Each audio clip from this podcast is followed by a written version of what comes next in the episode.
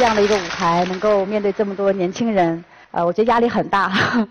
呃，今天更多的是分享吧。我自己参加过三届奥运会，第一届奥运会是一九九八年，真的是非常想拿下那块金牌。可是五块银牌，一块铜牌。那么我个人呢是两个单项全部是犯规，其中的一千米在半决赛的时候我打破了世界纪录，所以能力是不是问题。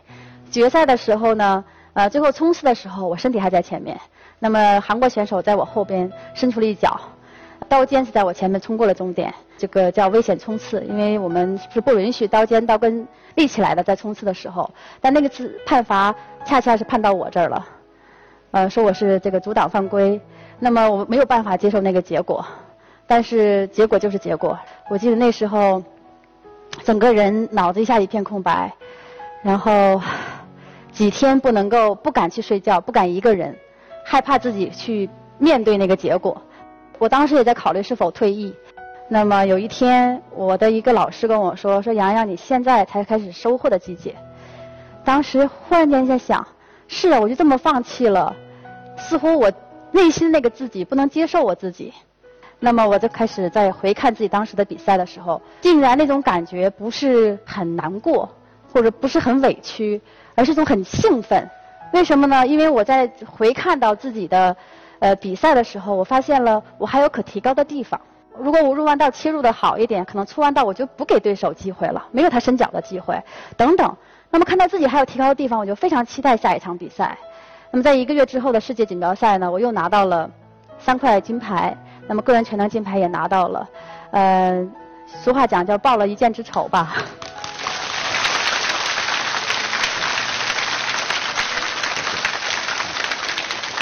当时其实还有一个很重要的，就是一个心态的把握。我就当时我就想，我没有办法改变我的对手，更没有办法改变裁判，那我自己能不能有所改变呢？抱着这样的一个心态，我去面对的那个结果，那么结果是出乎意料的。所以，一九九八年的奥运会虽然是一个失败失败的结果，但让我懂得了有失必有得。到了二零零二年的盐湖城冬奥会，那是我的运动竞技生涯到了一个顶峰。连续五年的世界冠军，呃，所向披靡，可以用这样的话，我也不客气。呃，赛前呢，各种宣传，呃，还记得当时有一名韩国教练过来跟我说说，哎呀，我们看到 NBC 给你做了一个预测，说女子四块你你都要拿掉啊。我当时我说你是在坑我吗？因为是在给我增加心理压力吗？呃，事实上确实后来变成了我的心心理压力。那么前面的第一项就是一千五百米，那个是我个人最强的项目，在前面五年都没有输过的。呃，最后的结果是，呃，第四名，连讲台都没有上去。嗯，人整个也垮掉了。我记得第二天要去食堂吃饭，我不敢去按照平时的那个时间，因为不敢出去见人。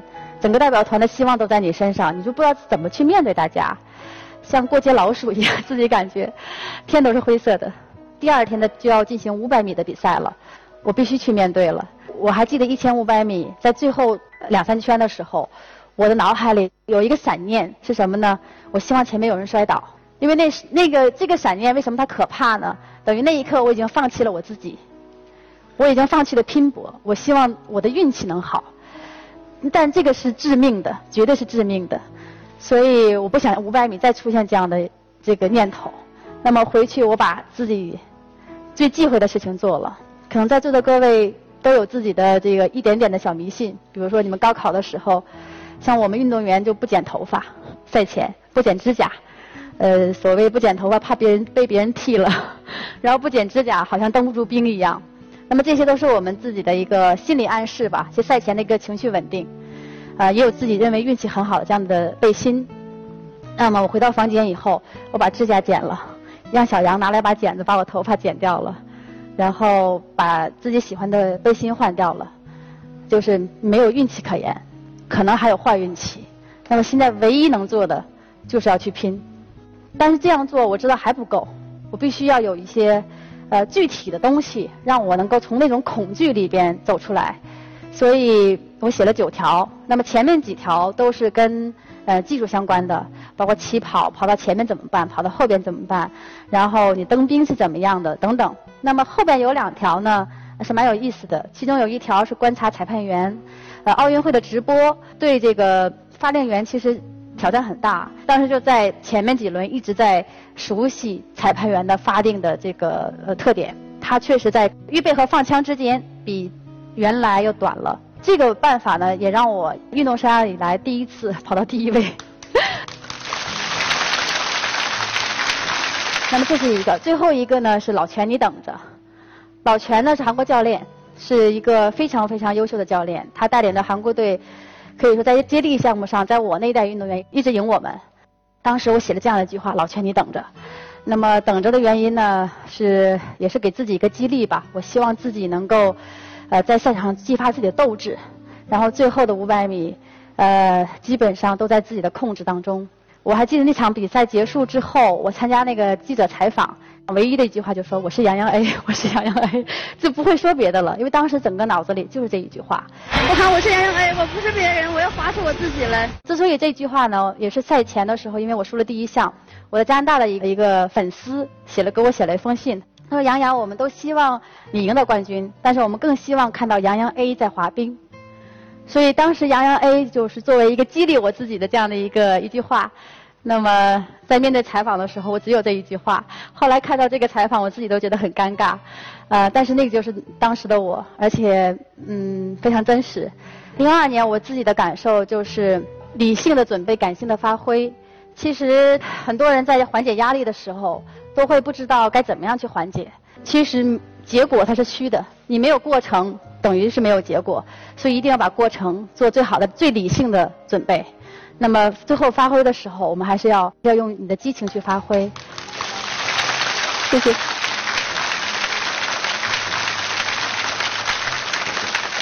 那么，二零零二年在完成了全国冬运会的比赛任务以及亚运会的比赛任务以后，我提出来要上学。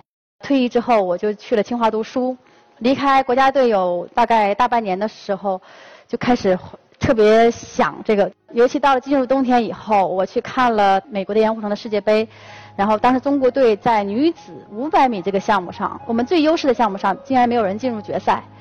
哎呀，看着我这个难过呀，然后心里特别焦急。当时队里边也向我提出来说，希望我能够再回来。那自己非常纠结的一个决定，因为很多朋友都说：“杨洋，你不要回去，你不回去，你在我们心目中是永远是胜利的胜利者。”家里人呢还说：“呀，这个年龄了，你肯定是走下坡路的。然后你要考虑自己未来的生活，而且我们叫激流勇退嘛。”直到有一天呢，我看到一句话说：“听见自己内心的声音。”我当时第一个反应是：我想滑冰。说心里话，在。国家队向你发出邀请的时候，那一刻还挺幸福的，因为被人需要其实是一种很幸福的感觉。就这样又回来了，回来了呢。二零零四年啊，准备到二零零六年的冬奥会，有一年多的时间，呃，训练是非常的辛苦，因为你毕竟停了一段时间，而且年龄也渐大，嗯，三十岁的年龄，在二零零六年都灵冬奥会是拿了一块铜牌，呃，我还记得在拿完铜牌的时候收到一个短信，说杨洋太惨了。呃，可是我自己内心却是非常非常踏实，呃，因为我还是完成了自己的心愿。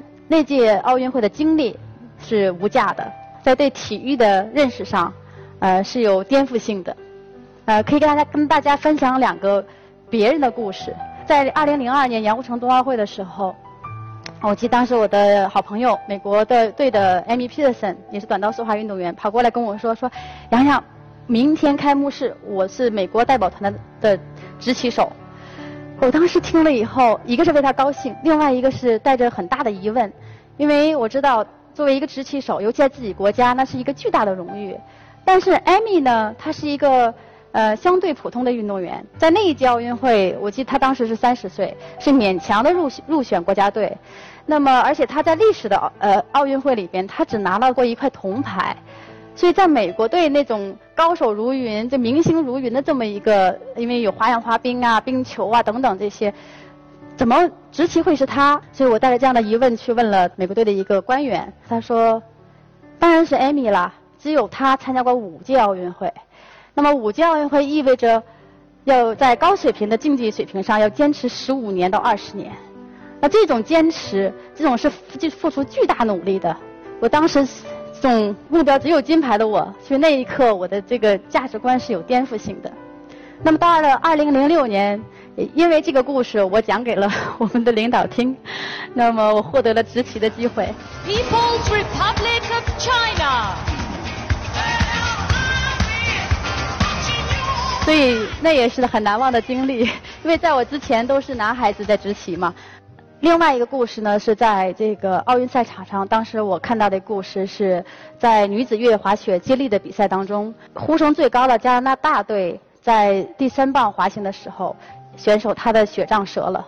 那么你知道越野滑雪手臂要协调的，雪折了一张雪杖，相当于没了一条腿。那么他从第一位掉掉掉掉到了第四位。呃，因为要滑一圈你才开才可以滑到你的教练那个地方去拿到你的器材。就这样，他在掉到第四位的时候，正好滑过挪威队教练的这个地方，那么一张一根雪杖递给了他，他们又追回到了名。当时在呃加拿大队掉到第四名的时候，他前面就是挪威队，等于这个教练让对手赢得赢了自己的队伍。那么在记者采访他的时候说。呃，你为什么要这么做？他说，我当时第一个意识就是，我不希望运动员在场上是因为器材的原因没有发挥到自己的最佳水平，所以下意识的就把自己的这个血杖递给了他。很多的人在说体育是这个现代的没有硝烟的战场，但是我认为这是相对比较狭隘的。体育呢，给我们提供了这样一个平台，让大家在这样的一个平台上，在同样的规则下，不分肤色的，嗯，没有。贫贫贱之分的，没有这个等级之分的，大家用用这样的一种方式去去竞争，那么去竞争最好的自己，赢得所有人的尊重。体育是残酷的，但是它是有情的。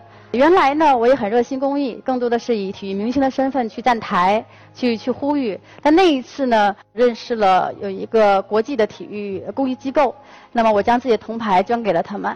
后来又随着他们去了非洲的埃塞俄比亚。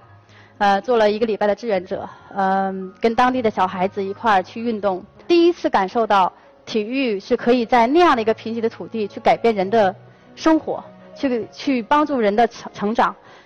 体育让我变得更积极，让我成为一个更好的人。体育还可以让这世界变得更好。谢谢大家。